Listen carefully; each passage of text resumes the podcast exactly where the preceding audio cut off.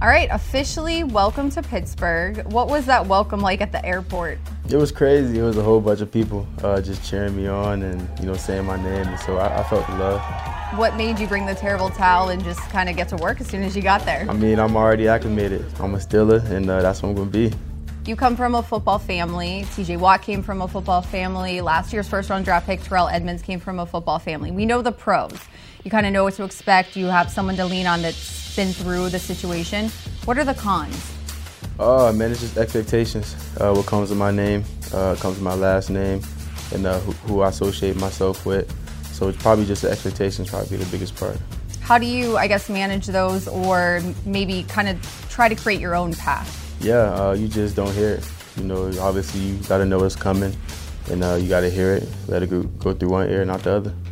I had a chance to watch the video that you watched of your family right after you were selected. You had the headphones on, the tears were rolling, just the messages that they were saying to you. Yeah. What did that mean when you had a chance to maybe fully digest the Yeah. things your sisters, your mom, and your dad said? Uh, it just meant everything. Uh, just know I have my family behind my back. Uh, they got my best interest, and they always been there since day one. You know, you know, they helped me through all the good times, through all the hard times. No matter you know what situation it was, they always loved me for me. What do you take away from growing up with two sisters? Uh, it gives me a sensitive side. Uh, You have a definitely. sensitive side? I have a sensitive side. I have an understanding side. You know, I'm very caring because I got two, you know, older sisters that I got to take care of. You know, and I love them to death, and those like my babies. So How do you balance that with maybe the side we see of you on the field, this physical, leading, you know, very loud player? Hey, Siren! Siren! Siren! Uh, it's kind of hand in hand, honestly. Uh, you know, sometimes you gotta do tough love. You know, you gotta be demanding. You know, not physical, but you gotta be demanding, and you gotta, you know, voice your voice your thoughts and you know give directions. Your dad coached you in high school, he helped coach you in college. What's the best piece of advice he's giving you as you head into this next chapter? Uh, man, just take it all in. Uh, you know, you're groomed to do this. You're, you're a professional now. Handle yourself accordingly. You know, there's only so much more I could teach you. You know, you learn by experience. When did you realize that maybe your dad was who he was when you were younger and maybe you started realizing that there were those expectations you were talking about Um, earlier? yeah, I think when I first picked up a football, I kind of understood, you know, who my dad was and you know what he'd been through to get there. And I felt the expectations when I actually started playing organized football. You know, a lot of people recognized my my father. A lot of people looked at me as you know just being a shadow of him. So definitely felt the pressure at a young age. After you were drafted on Thursday night, you were talking to Deion Sanders about Ray Lewis being a mentor, also your godfather, Derrick Brooks. What is it like having people like that to lean Yeah, on? It's, it's, it's very, very, very fortunate to have those two guys in my corner.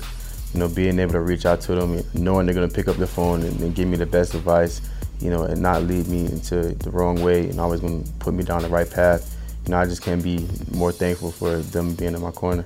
Did Ray Lewis tell you anything about AFC North football? Nah, not yet. You gonna pick his brain? Definitely got to pick his brain. Speaking of AFC North football, you're going for playing for a Harbaugh to playing against a Harbaugh. Will you pick his brain or talk to him about facing his brother twice a Um, year? Maybe. Who knows? Uh, I don't know. If that time comes and I got the opportunity to and I feel like I could take it, I would. The Steelers talked very glowingly about you and just following you since you were an underclassman, having a chance to meet you at different stops along this process. Explain the relationship that you felt you had, particularly with Coach Tomlin. Yeah, definitely. We definitely hit it off the first time we met. We met. You know, we had a lot to relate to, and we just talked about life. You know, we kind of dropped the football, and we just talked about life and you know how to be a better person and, and how you take on different things. You know, to the football part of it, you know, that's the part you know I, I'm, I do well. But uh, just just me and Coach Tomlin talked about just you know being the being the best man you can be. You said um, after you were drafted that you knew the Steelers were high on you. Is- Does that make you want to be a Steeler because you knew that team wanted you, or I'm sure there was other teams who also probably were verbally telling you they were high on you. definitely. Uh, just just knowing what the Steelers gave up to get me, uh, moving up in the draft, I know it's something that they don't do very often, and uh, to have that feeling where it's like you know we, we really need that guy, you know, is just a big testament to them and testament to me, you know, knowing that they want to win and they're gonna bring the right guy to do that. What do you know about the Steelers, and what do you know about the Steelers defense? I know this. I know Steelers defense is very historic. We got a lot of great players that rode through this place and, and played great defense. So they looking to b- rebuild that and, and go win a Super Bowl. Uh, Joe Greene, uh, a pillar of this organization, announced your pick. Did you get a chance to meet him at all?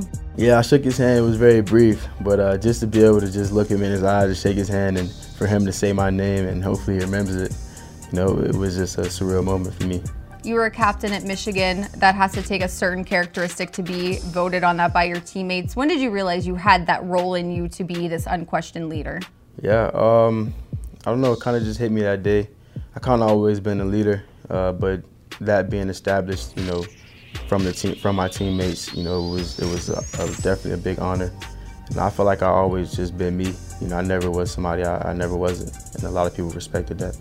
Lastly, there's a lot of Ohio State guys in this locker room. Have any of them reached out to you yet? Uh, nah, not yet, not yet. But I know my day is coming though.